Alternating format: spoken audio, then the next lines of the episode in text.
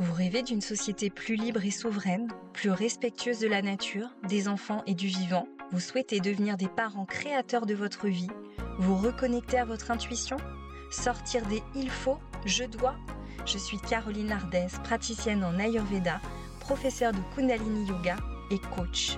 Ma mission est de vous aider, futurs parents, jeunes parents, parents aguerris, à retrouver votre souveraineté et votre pouvoir de décision en retrouvant votre alignement, en déconstruisant croyances, peurs et doutes pour que nos enfants qui créeront la société de demain soient des êtres libres, épanouis, souverains et confiants et pour que la grossesse et l'enfantement soient des moments sacrés et respectés. Je partagerai mon cheminement en tant que jeune maman en lien avec mes questionnements, mes rêves et mes recherches.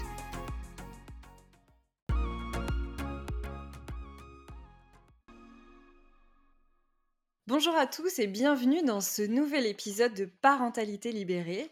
Pour cet épisode 10, j'ai l'immense joie et l'immense honneur de recevoir Caroline Cornu. Alors, Caroline, c'est vraiment une rencontre extraordinaire lors de notre formation de coaching auprès d'Anne-Claire Méret. On a très vite connecté et depuis, on ne se quitte plus. Alors, même si on n'habite pas du tout à côté, on se fait des visios toutes les semaines, on travaille ensemble et il y a vraiment une belle amitié qui se tisse, qui se noue et je suis vraiment très heureuse de te recevoir, Caroline, aujourd'hui pour ce bel épisode qu'on vous prépare. Donc, je vais te demander déjà de te présenter pour, euh, pour toutes les personnes qui nous écoutent. Merci, euh, merci de ton invitation. Je suis honorée d'être là. Et ça me touche beaucoup ce que tu dis parce que c'est vrai que c'est une belle et forte euh, connexion qu'on a. pour me présenter, pour faire court, je suis Caroline, maman de trois enfants qui ont 8, 6 et 4 ans. Je vis en Suisse. Je suis une ancienne soignante et aujourd'hui, je suis euh, prof de pilates et coach de vie. Et, euh, et voilà, j'accompagne les femmes sur leur chemin, les femmes qui ne souhaitent plus être définies par leur trauma et guidées par la peur, euh, vraiment à cette reconnexion à elles, à leur soi profond et à leur reprise de pouvoir personnel. Voilà. Merveilleux. C'est pour ça qu'on a plein de, plein de points communs, une belle connexion toutes les deux. Euh, et puis, euh, outre le fait qu'on s'appelle toutes les deux Caroline, euh, c'est vrai qu'on s'est bien, on s'est bien trouvés. Alors, aujourd'hui, l'épisode du jour, Caroline va, va nous livrer son, son, parcours de mère. Et notamment, elle va nous, nous raconter comment elle est passée d'un premier accouchement traumatisant à deux autres accouchements fabuleux. Je crois que c'est vraiment les, termes qui, sont justes pour toi.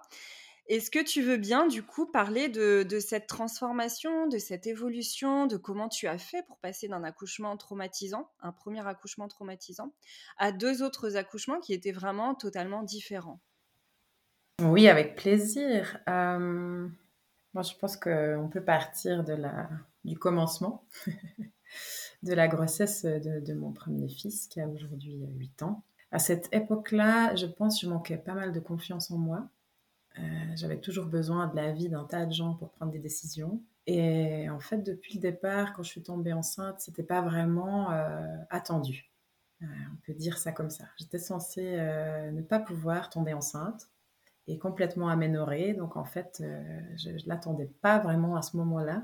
Du coup, j'avais pas préparé de plan. si tu vois ce que je veux dire.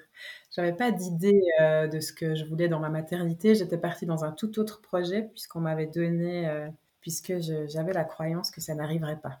Et, donc depuis le début de ma grossesse, je me suis beaucoup remis à l'extérieur euh, toutes ces questions-là. J'ai beaucoup, j'ai eu beaucoup de peur sur ma capacité à être mère, ma capacité à accoucher, et des peurs avec un entourage pas tout à fait euh, au top, on peut dire comme ça, qui ont été euh, exacerbés. Euh, voilà, j'avais, j'avais l'envie d'accoucher en maison de naissance et j'avais un gynécologue qui refusait déjà d'envoyer mon dossier parce que lui il considérait ça comme dangereux. Donc déjà là, ça a été compliqué pour moi de me dire à quel point c'est juste ou pas de le faire, qu'est-ce que je risque, enfin tu vois tout le, le schéma classique. Et on a finalement fait le choix euh, d'un accouchement à l'hôpital, donc en maternité. Et après ça, à la fin de ma grossesse, j'ai eu du retard. Et de nouveau, dans, cette phase-là, on m'a mis beaucoup de, pression. Euh, je crois, au bout du 11e jour, que voilà, si, ça n'allait pas bien, si je refusais la provocation et qu'il y avait quoi que ce soit, en fait, en gros, ce serait ma responsabilité, que c'était risqué pour le bébé et pour moi, enfin, toutes ces choses qu'on nous dit. Et, et là, j'ai vraiment remis mon pouvoir à l'extérieur, en fait. Je les ai écoutés, par peur qu'il arrive quelque chose à mon bébé ou à moi. Et puis parce que euh, c'est quelque chose que j'avais tellement espéré, tellement attendu que je voulais surtout pas prendre une décision qui pourrait euh, avoir des conséquences euh, pour lui ou pour moi. Et pendant cette première grossesse, du coup, tu parles de tes peurs, de ton manque de confiance. Est-ce que tu t'étais informée, toi, de ton côté, ou tu t'es as vraiment remis tout ton pouvoir entre les mains des médecins? Non, je me suis informée et j'avais quand même une des sages-femmes de la maison de naissance avec qui je faisais l'autonomie, avec qui j'ai partagé aussi échanger sur, euh, sur le sujet, mais en fait, euh, la peur prenait le dessus. Ouais, j'avais l'impression, un peu cette impression que tout le monde savait mieux que moi. Mais sauf qu'à cette époque-là, j'étais pas entourée des bonnes personnes, ce qui a évidemment changé après. ouais, c'est vrai que l'entourage, c'est hyper important. Hein. Ça, ça soutient ou pas. Et euh, au niveau de la connexion à ton corps et à ton bébé, qu'est-ce que tu peux nous en dire pour cette première grossesse du coup? Cette question, elle est vraiment intéressante. J'étais pas très connectée, euh, ni à mon corps, ni à mon bébé, ben, dans le sens où j'attendais plus cette grossesse, vu que je pensais que je pouvais pas en avoir. Et donc, euh, j'ai mis longtemps à me rendre compte déjà que j'étais enceinte. C'est les nausées les maux de ventre euh, où j'ai pensé que c'était le stress, parce que j'étais en pleine période d'examen à l'école d'inf. À un moment donné, voilà, j'ai une amie qui est venue me chercher pour un apéro et qui m'a dit si je savais pas que tu peux pas avoir d'enfant, je te dirais que tu as une poitrine de femme enceinte. Oh et là, je me suis dit, c'est vrai. Waouh, il y a un truc là, mais je sais pas, non, c'est pas possible. Enfin, j'étais vraiment dans, un peu dans le déni de ça, mais je suis quand même allée acheter un test parce que je me suis dit, oula, je voudrais pas avoir une réjouissance fausse. Et en fait, le test euh, était positif. Mais du coup, à ce moment-là, moi, je savais pas de combien de semaines j'étais enceinte, euh, étant donné que j'avais pas de cycle, j'étais aménorrhée avant. Et donc, tout ce début-là, il n'y a eu aucune connexion. J'avais l'impression que j'étais malade, voilà. et après ça, euh, ça a mis du temps parce que je me suis dit, ah ouais, j'avais ce plan de reprendre mes études, de partir faire de l'humanitaire, j'avais refait tout un plan. J'avais fait le deuil de, de, ce statut de mère que je pensais ne pas avoir. Et il a fallu euh, bah, repartir euh, autrement, avec la connexion au corps, la connexion à mon bébé aussi, l'acceptation de, de cette vie en moi qui était un miracle pour moi, mais pour autant, euh, ça n'a pas été simple de, de, reconnecter à ça, à cette idée aussi, ce changement euh, dans ma vie.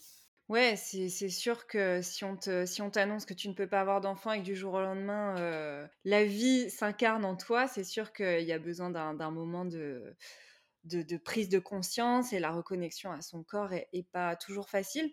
Et comment euh, est-ce que tu as, eu du soutien? Est-ce que tu t'es fait accompagner pendant cette grossesse d'une manière particulière euh, de ce point de vue-là?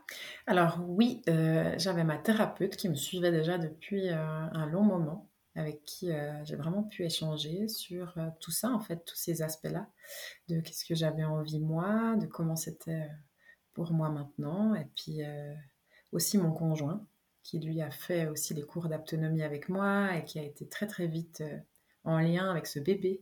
Euh, ça, c'était assez chouette à vivre.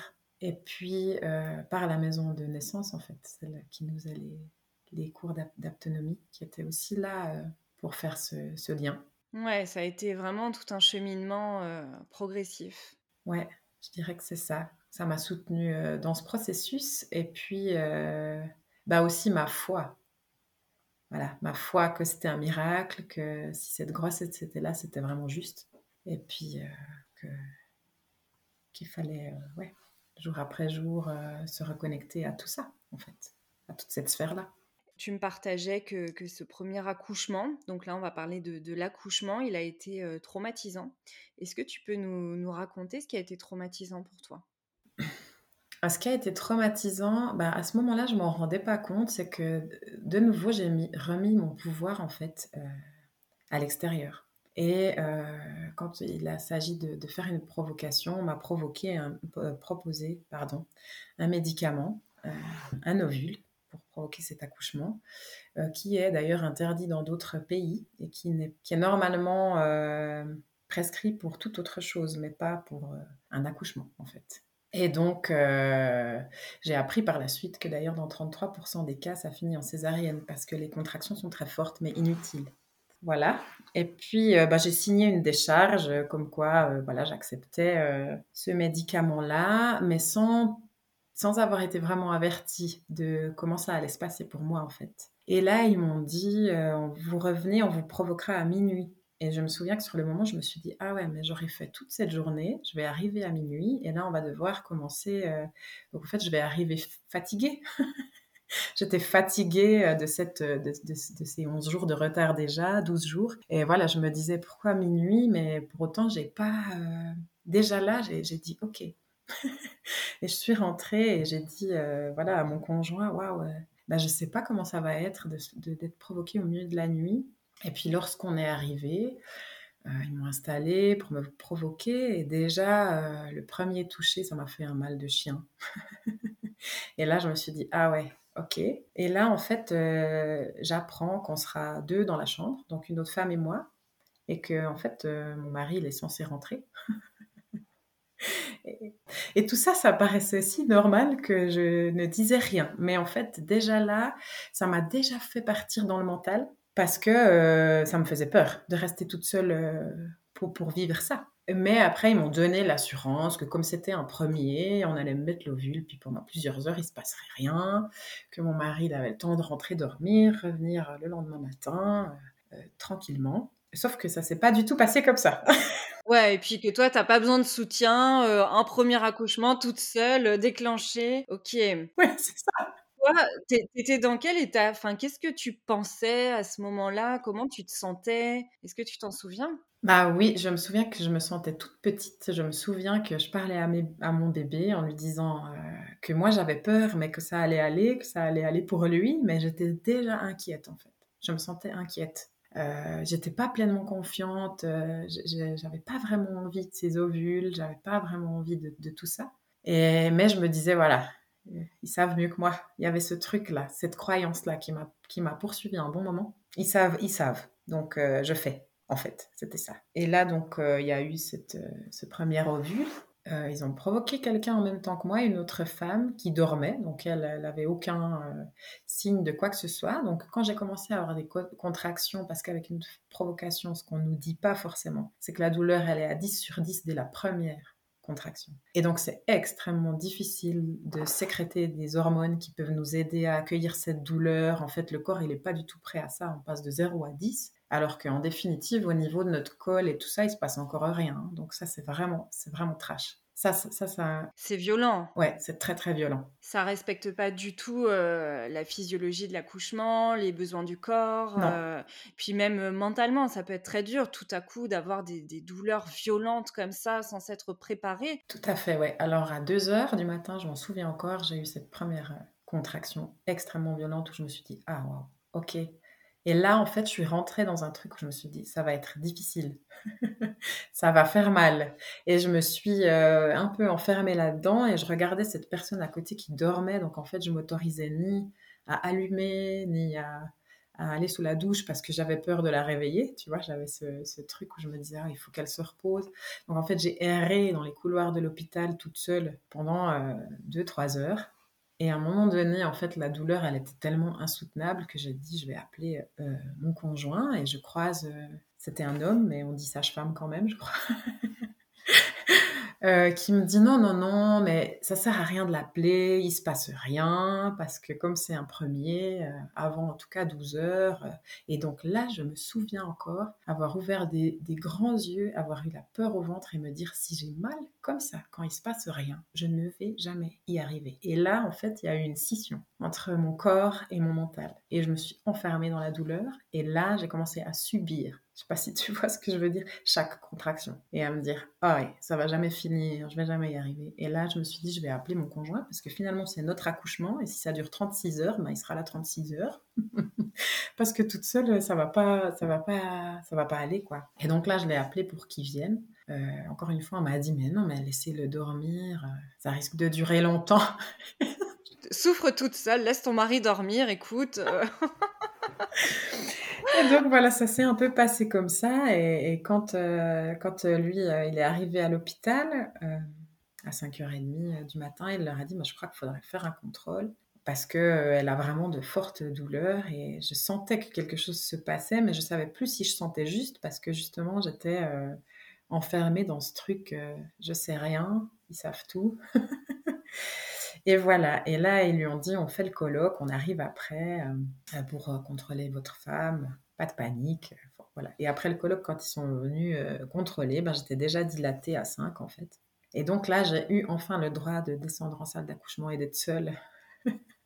et de pouvoir voilà, faire mes respirations comme j'avais envie, crier si je voulais, parce que quand il y a quelqu'un à côté, c'est quand même pas si simple que ça de, vivre les choses comme on aurait envie de les vivre. Enfin, en tout cas, pour moi, pas. Voilà. Et là, en fait, euh, ça a été un peu l'enchaînement. Euh, je savais plus trop euh, si je voulais accoucher dans l'eau, oui, parce qu'en fait, pour me remplir la baignoire, vu qu'il n'y en avait qu'une pour la maternité, il fallait que je dise si j'allais accoucher dans l'eau. Mais en fait, j'en savais rien. Je savais juste que je voulais aller dans l'eau pour soulager la douleur des contractions, mais est-ce que je voulais vraiment accoucher dans l'eau?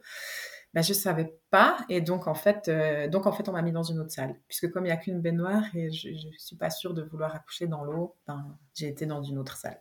J'ai pas eu droit à la baignoire. Et ça ça a été un peu dur pour moi. Et là je me souviens avoir dit à mon conjoint écoute je crois que je suis trop dans la douleur. Il va falloir que tu sois elle nous avait préparé à ça à l'autonomie euh, qui soit mon relais en fait. Parce que j'étais tellement enfermée dans ce truc-là que j'arrivais plus à dire en fait ce que j'avais besoin et ça me stressait ces questions. Et en fait, c'est lui après qui a dit mais maintenant, euh, s'il vous plaît, allez lui chercher un ballon. Euh, après, il voulait me mettre sur le dos pour faire leur contrôle, mais j'étais pas du tout, du tout bien dans cette position. Euh, pour moi, c'était c'était affreux de me mettre sur le dos. Et voilà, enfin tout, tout cet enchaînement-là, il a été assez compliqué. Et la douleur, elle était vraiment intense au point que j'ai fini par demander la péridurale.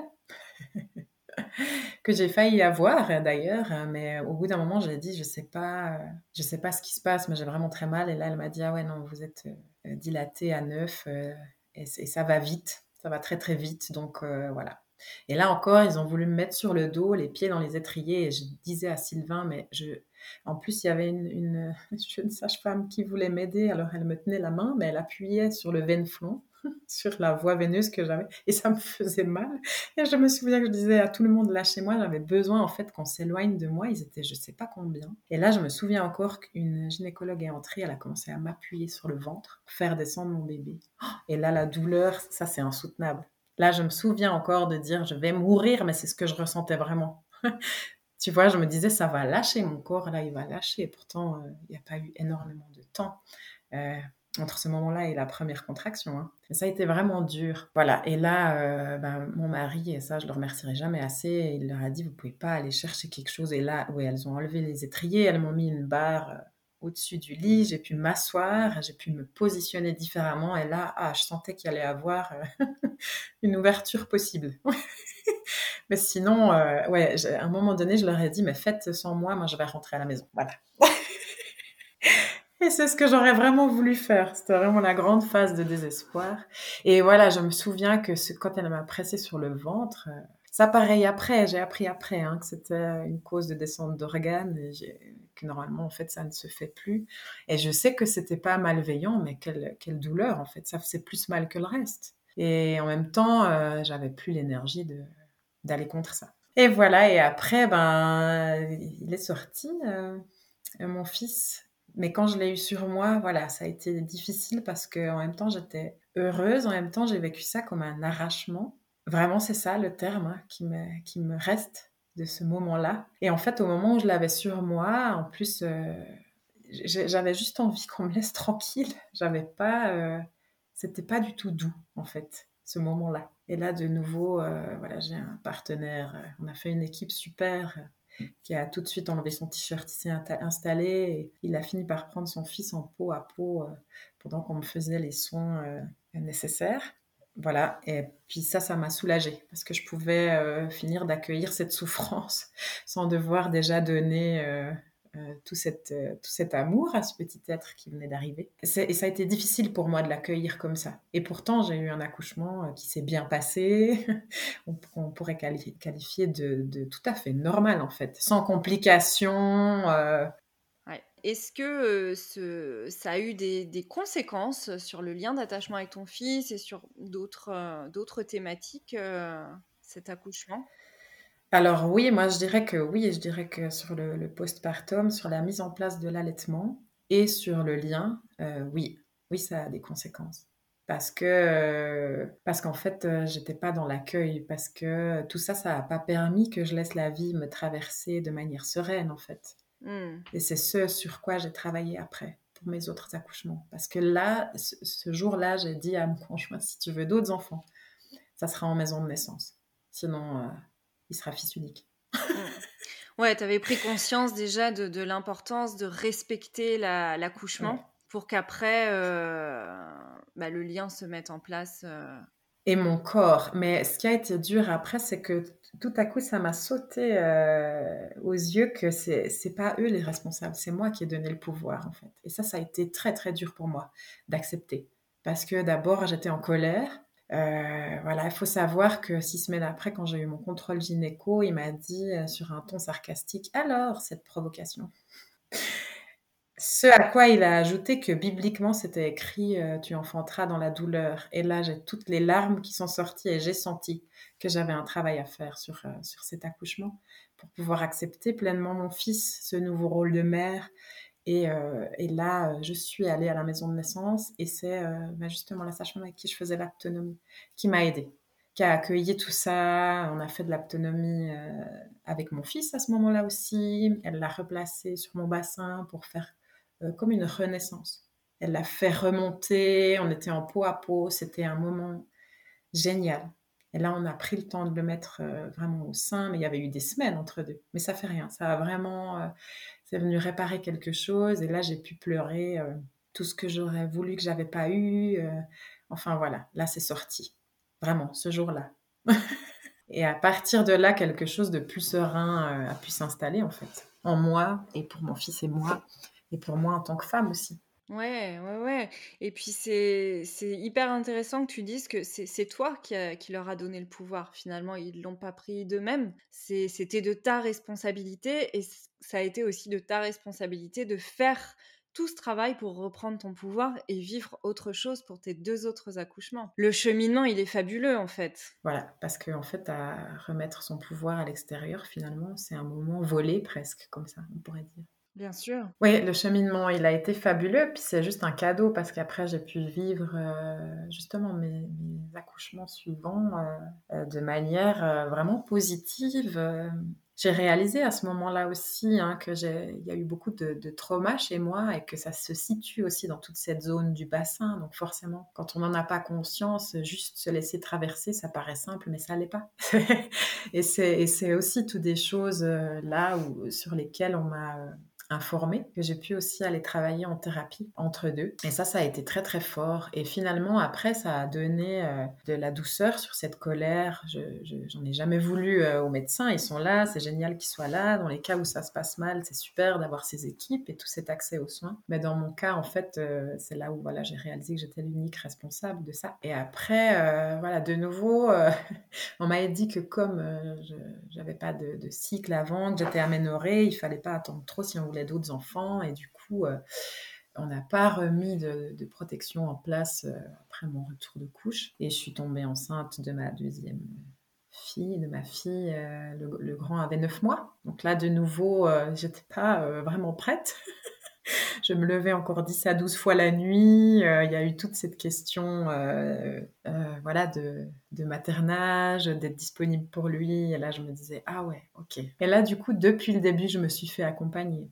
J'avais déjà euh, fait mon inscription à la maison de naissance parce qu'elle m'avait fait la promesse euh, que j'aurais une place. Et puis donc c'est parti complètement différemment. Mais du coup le lien depuis le début, il a été complètement différent. Et, puis cette grossesse-là, elle a réparé en fait tout ça. C'est venu mettre vraiment de la douceur et j'ai beaucoup travaillé euh, là-dessus aussi en pilates. Hein, pour travailler euh, l'ouverture de bassin. J'ai fait des visualisations, un peu d'hypnose aussi pour toute euh, cette question-là, euh, tout, le, long de la grossesse. Et puis, ben, j'ai été suivie en, maison, de naissance, donc j'ai pas fait tous les tests pour le diabète, ça a été beaucoup plus léger. Fait les trois échos obligatoires, mais j'ai changé de gynécologue, évidemment. Ça, ça a aussi été un, un game changer pour moi, d'aller chez quelqu'un euh, qui croit euh, en le pouvoir des femmes, qui transmet volontiers euh, ton dossier à la maison de naissance, qui m'a dit clairement qu'elle ne pourrait pas parce qu'elle avait vu trop de choses, mais ça, je le comprends aussi tellement.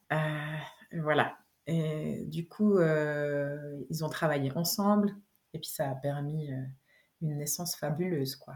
Et c'est vrai que ça a été génial de les avoir parce qu'au moment où j'ai réalisé que ce deuxième bébé qui était en moi, hein, parce que moi, dans mes grossesses, je me sens très complète. Je suis super bien enceinte, j'aime avoir euh, quelqu'un à l'intérieur de moi, euh, ça me fait quelqu'un à qui parler tout le temps, qui ne me quitte jamais, j'adore ça. Cette connexion, je la trouve absolument géniale. Mais quand j'ai réalisé qu'il faudrait la sortir, ça n'a pas été simple. J'ai eu tout à coup ce moment de panique et ces douleurs qui sont revenues à ma mémoire. C'était fort. Hein. et du coup, là, on a, on a fait euh, voilà, toutes sortes de visualisations. Euh, et ça, c'était avec ta sage-femme, du coup? Et ma thérapeute, qui travaille aussi en hypnose avec moi.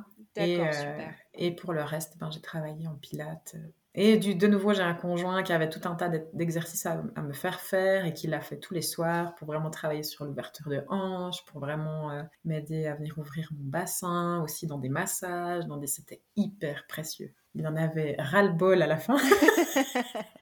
Parce que moi, j'attendais juste 19h30 pour ma petite séance d'autonomie. Mais c'était vraiment précieux euh, d'avoir toutes ces pratiques mises en place et puis euh, voilà, tout un tas de, tisanes, de conseils aussi euh, là-dessus qui m'ont vraiment aidé. Et voilà, le jour venu de l'accouchement, je savais. Je savais qu'elle viendrait. Ouais. Je savais qu'elle viendrait le jour du terme. Ouais, donc il y, y, avait une connexion là. Elle me l'a transmis. Ouais, là, il y avait une vraie connexion. Et voilà, et le soir, j'ai dit à mon conjoint que, que ça serait pour la nuit.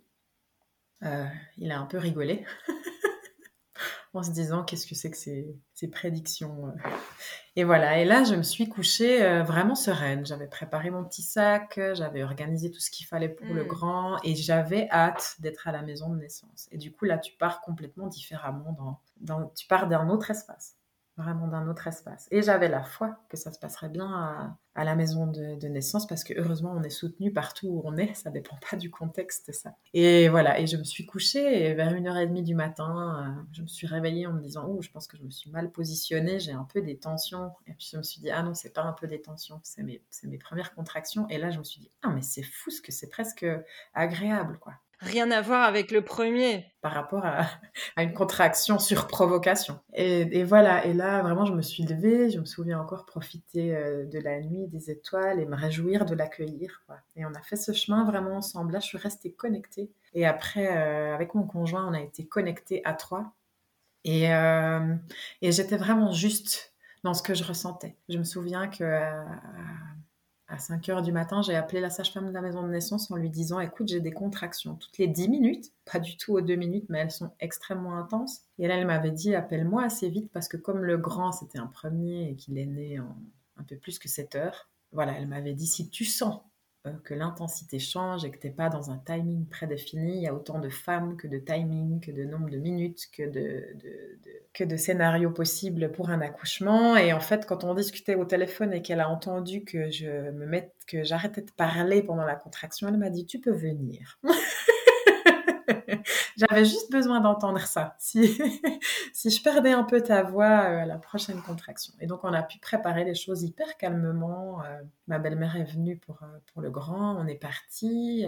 et là, elle m'a contrôlée. Elle m'a dit voilà, le travail commence. Vous pouvez aller marcher un bout. Moi, je vais déjeuner. J'avais pris mes huiles essentielles. C'est mis Bob Marley. On était connectés à trois. Elle nous a rempli la baignoire et là, voilà, en maison de naissance, il n'y a pas d'histoire de toucher. C'est est-ce que tu veux que je contrôle quand tu sens un changement? Est-ce que toi, tu ressens le besoin de savoir? Elle te monitore un peu, évidemment, hein, les contrôles euh, euh, qui sont euh, nécessaires et probablement qui leur sont imposés aussi dans, un cadre légal, mais ça n'a jamais été dérangeant parce qu'elle n'était pas là dans la pièce, en fait. Elle était ailleurs et c'est quand on l'appelait qu'elle venait voir. Euh. Donc on a été vraiment dans l'intimité du couple avec, euh, avec notre bébé.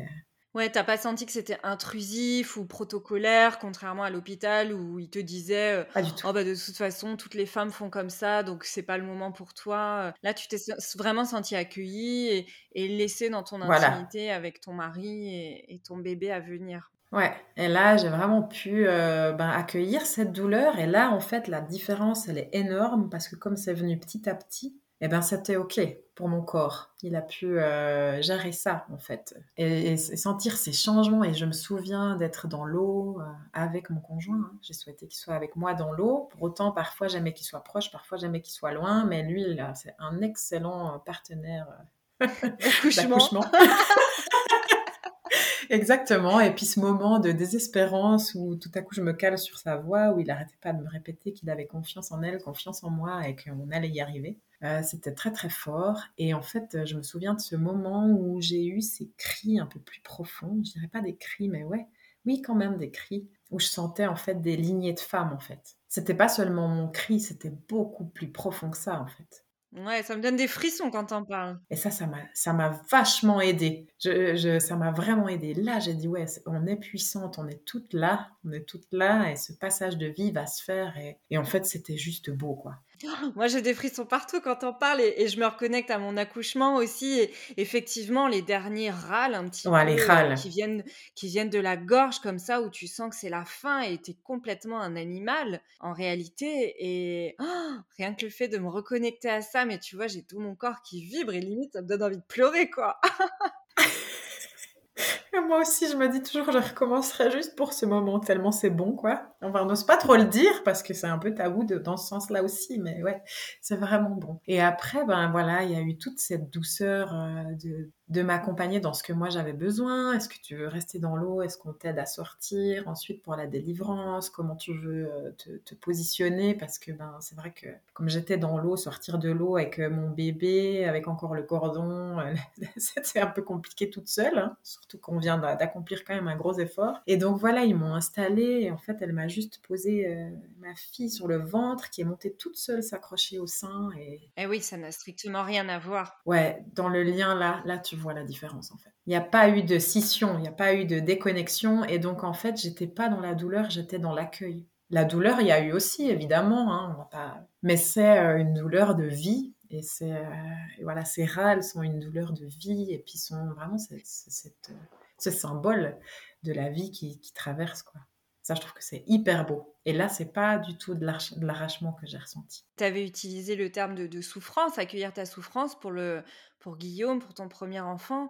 Et, là, euh, les termes que tu emploies, ils sont complètement différents. On le sent déjà quand tu racontes que c'est beaucoup plus doux, beaucoup plus connecté, respectueux. Et du coup, dans le lien d'attachement, ça se, ça se ressent. Complètement. Et dans l'allaitement, dans ce truc qu'on coupe pas, dans ce truc où les gens sont autour, en fait, pour faire une bulle de protection. C'est comme ça que j'ai ressenti la sage-femme de, la, maison de naissance, en fait.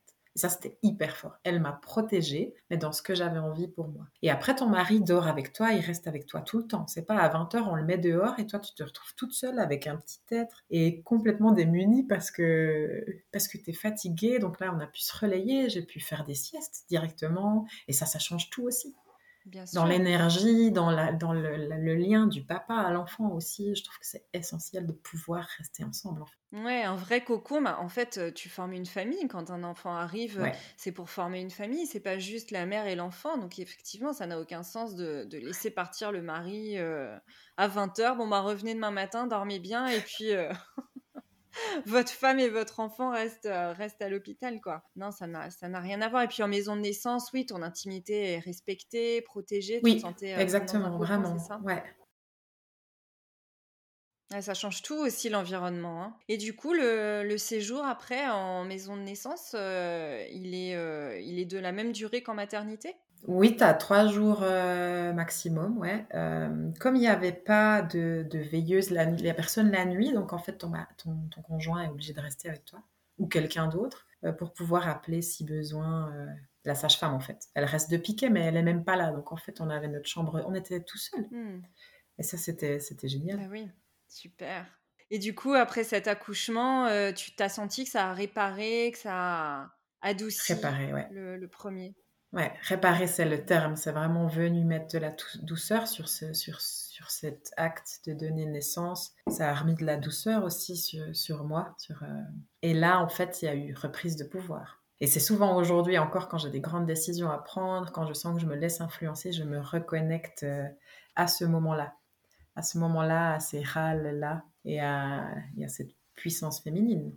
C'est, moi, je trouve ça franchement merveilleux, le contraste et puis l'évolution finalement en très peu de temps parce que tu es retombée enceinte au bout de 9 mois. il y a eu 18 mois entre mes deux accouchements, donc ça... Ouais, il y a eu 18 mois et, vraiment, euh, ça n'a strictement rien à voir. Donc, comme quoi, tout est possible. enfin, là, franchement, tu as fait un switch qui est assez incroyable. Oh, c'est je trouve que c'est vachement porteur d'espoir finalement. Rien n'est définitif et il n'y a pas besoin non plus d'une thérapie sur 5 ans. Et tu le prouves. C'est juste les bonnes personnes, c'est ça que je dirais. C'est les bonnes, c'est s'entourer des personnes qui nous font du bien et qui font résonner en, nous quelque chose qui qui qui, qui match avec notre projet de naissance en fait. Et le reste, faut laisser de, de côté. Et je me souviens, pour ma deuxième, on doit faire un dossier à la maternité quand même, au cas où la maison de naissance doit nous, nous y envoyer pour des complications. Ils m'ont dit, c'est quoi votre plus grande crainte? Je me rappelle encore leur avoir dit, bah, accouchez chez vous, en fait. Ma plus grande crainte, c'est ça. Donc, je briefe déjà ma fille pour qu'on n'ait pas de retard, que tout se passe bien. Je suis à fond. Euh, et, du coup, pour ta troisième, euh, troisième grossesse, comment ça s'est passé? Bah Pour ma troisième grossesse, euh, dès le jour où j'ai su que, j'étais enceinte, c'était une réjouissance en fait. Et j'avais une demande, je, l'ai demandé, hein, je l'ai manifesté. il y avait une des sages-femmes avec qui j'avais un contact particulier que, que j'aimais beaucoup et je me suis dit, ben, pour mon dernier enfant, ce serait génial que ce soit elle et ça l'a été. Et en fait, là du début à la fin, il y a eu une grande, grande connexion. Et, cet accouchement-là, il a été euh, fabuleux. Hyper rapide, hein, parce que voilà, pour ma dernière, je suis arrivée à midi moins quart euh, à la maison de naissance et à midi 56, elle était née. Ouais, là, tu étais vraiment très connectée. Oui, oui, quand j'ai téléphoné à la sage-femme, elle m'a dit Je remplis déjà la baignoire pendant que tu viens Ou j'ai dit Oui, je crois qu'on peut faire comme ça. Mais de nouveau, c'est parce que euh, il y avait encore plus de, j'étais proche de mes ressentis et j'ai pu rester plus longtemps à la maison parce qu'il n'y avait pas du tout de peur. Et, quand bien même elle aurait dû venir chez moi avec sa petite valise, oh, c'était ok, tu vois? Donc euh, je me suis pas du tout précipitée. Euh, euh, j'ai su au déjeuner à la première contraction que ça irait vite. Et voilà, je faisais le sapin de Noël avec mes deux grands. J'ai appelé ma mère gentiment, on est parti. et là, ça a été très très très vite. Et de nouveau, ouais, pour autant, j'ai repris mon pouvoir personnel, mais dans ce moment de désespérance, à nouveau, je me suis connectée à Sylvain, mon conjoint, et à la sage-femme, et j'écoutais juste leur mmh. voix. Et je me disais, ouais, ils disent que je peux y arriver, je le sens aussi, et on y va. Et quand j'ai retrouvé ces râles, bah, c'était là un immense moment de bonheur. pour moi, c'était très très fort. Quoi. Dans l'eau, elle, elle, était euh, mon cadeau. Et là, quand je l'ai eu sur moi, euh, elle est sortie avec sa poche, donc c'était euh, une sortie assez forte quand même. Hein c'est ça, ça presse bien, c'est encore une autre euh, sensation. Et voilà, et je me souviens ben, de cette poche qui s'ouvre euh, dans l'eau, mais de nouveau, tu vois, euh, j'ai jamais perdu les os, on m'avait donné tout un tas de signes, ça ne m'est jamais arrivé, c'était pendant l'accouchement, voire ben, pour Armel à la sortie. Et là, quand je l'ai eu sur moi, je me suis dit, on est au complet, quoi. Et c'était un bonheur vraiment hyper intense. Ouais, donc trois accouchements, trois accouchements totalement différents tu as vécu des choses incroyables et puis vraiment cette, cette évolution. Comme quoi, voilà, ça donne de l'espoir. Je pense qu'on peut commencer avec un couchement qui peut être traumatisant, mais que si on arrive à, en tirer l'essence, finalement, on peut se, diriger vers autre chose et, vraiment magnifier le, la suite. Oui, c'est ça. Je dirais que le premier, il y avait presque que de la peur. La deuxième, ben, il y avait eu cette expérience traumatisante et forcément ça remonte. Donc j'oscillais entre peur et confiance. Et pour la dernière, mmh. réjouissance, c'est le terme. Je me réjouissais de ce moment et mon conjoint aussi. Parce que lui, il a dit hein, que pour mon premier, il, pleurait parce qu'il avait mal au cœur pour moi. Et, et, pour lui, ça a été très très dur de me voir comme ça. Pour la deuxième, il a trouvé ça super chouette. Et pour la troisième, il a eu du plaisir à être là, en fait. Donc, tu vois, même chez lui, il y a eu ce, ce, truc qui a switché. Bien sûr, c'est pas que chez toi et ça c'est euh, bah oui parce que euh, tu formes une équipe en fait avec ton conjoint. Eh bien merci pour ce, ce partage, cette évolution, c'est hyper intime ce que tu partages et je trouve ça vraiment beau, tu vois ce que ce que vous avez mis en place et comment ça s'est fait, l'équipe que vous avez formée avec avec ton mari. Et euh, vraiment moi je suis ébahie et je trouve que tu as une une force en toi, tu vois, tu, tu dégages vraiment ça une, une force incroyable. Et, et ce désir de voilà d'évoluer et d'offrir euh, le meilleur pour toi, pour ta famille, et ça vraiment c'est merveilleux. Donc merci pour, euh, pour ton partage. Avant de conclure euh, cet épisode, je voudrais te demander, qu'est-ce que tu aurais envie de dire à une femme enceinte là maintenant? Alors, ce que j'aurais envie de dire à une femme enceinte là maintenant, c'est de s'écouter en fait, c'est d'être au plus proche de ce qu'elle a envie de vivre dans ces temps-là et puis euh, de lui dire aussi que, que ce soit à l'hôpital, en maison de naissance ou encore à la maison, elle est souveraine et seule décisionnaire de ce qu'elle de ce qu'elle va vivre. Et qu'en fait, euh, l'équipe, elle est à son service dans ce moment-là. Et euh, encore une fois, on ne le dira jamais assez, de s'entourer des bonnes personnes peu importe où, où elle vivra ça. Exactement. C'est vrai que je trouve que c'est hyper important de ne pas dire accoucher euh, en maternité c'est pas bien, accoucher en maison de naissance ou chez soi c'est bien. J'ai pas du tout envie d'être euh, dans cette dualité non plus, mais je suis entièrement d'accord avec toi, c'est être souveraine de ses choix, savoir pourquoi on fait tel choix et que l'équipe médicale finalement elle est là pour aider et non pas contraindre et qu'on n'est pas euh, là pour leur obéir, mais que avant d'arriver à à cet état d'esprit, c'est vrai qu'il y a tout un travail à, à mener sur soi. Et ça, c'est le travail que tu as fait aussi. C'est le travail que tu as fait pour te rendre compte que pour ton premier accouchement, finalement, tu étais la petite fille qui obéissait, qui était dans les peurs, dans le manque de confiance, et qu'après, tu as repris ton, pouvoir et que as, tu t'es dit, mais non, mais c'est pas de leur faute à eux, en fait. Et d'ailleurs, c'est de la faute de personne. Mais tu as, fait ce, switch-là et c'est euh, voilà, exactement. C'est beau. Exactement. Et on a autant de récits euh, qui se sont bien passés euh, en maternité, bien passés à domicile, bien passés en, en, maison de naissance. Mais je pense que le point commun, c'est ça en fait. C'est d'être au plus proche de, de, nos envies profondes et aussi la, la, connaissance. Je pense que c'est hyper important de se renseigner parce que c'est pas forcément le cas de toutes les femmes de connaître euh, leur physiologie, leur corps, qu'est-ce qui se passe dans ces moments-là, toutes ces transformations, toutes ces métamorphoses, etc. Je pense que ça c'est aussi hyper important. Bien sûr, et ça aide à être souveraine quand on est mmh informé ça, soutient ce, processus de savoir ce qu'on veut, pourquoi on le veut, pourquoi on le veut pas. Parce qu'il y, a la connexion intuitive à soi et à son bébé, mais il y a effectivement aussi la connaissance. Exactement. La physiologie de l'accouchement, la physiologie du nourrisson, tout ça, ça s'invente pas en fait. On a beau dire que être connecté, à son intuition, c'est super, mais il y a des choses, faut les, les apprendre quoi. Voilà, exactement. Et puis aussi, euh, s'il y a une chose que j'aimerais rappeler, c'est qu'en fait, euh, un postpartum, c'est quand même trois ans. Et puis, euh, qu'être entouré, euh, c'est vraiment essentiel pour pouvoir se consacrer au lien avec, avec cette nouvelle petite âme qui arrive là. Et ça, je pense que voilà, c'est aussi un conseil que je donnerais. Entourez-vous, délégués, bah, merci de rappeler aussi qu'effectivement le postpartum c'est pas deux mois et demi, non, c'est trois ans. C'est long et c'est vrai qu'on est dans des sociétés où, où tout va vite et où la femme elle-même hein, a envie de reprendre sa vie comme avant, a envie de refaire les mêmes activités, de retourner au travail rapidement. C'est quand même pas respecter le rythme organique finalement de son propre corps, de son bébé, du lien. Et tu vois, moi c'est vrai que je l'avais déjà partagé dans un autre épisode de podcast, mmh mais ma fille a 19 mois et je me sens encore dans le postpartum. Alors je sens que que je j'émerge peu à peu, c'est vraiment tu vois ce verbe là émerger. J'émerge peu à peu, je sens qu'il y a des transformations profondes qui s'opèrent maintenant qu'on approche de ces deux ans. Pareil, ça si je m'étais pas informée, ben j'aurais pu me, me flageller entre guillemets en me disant bah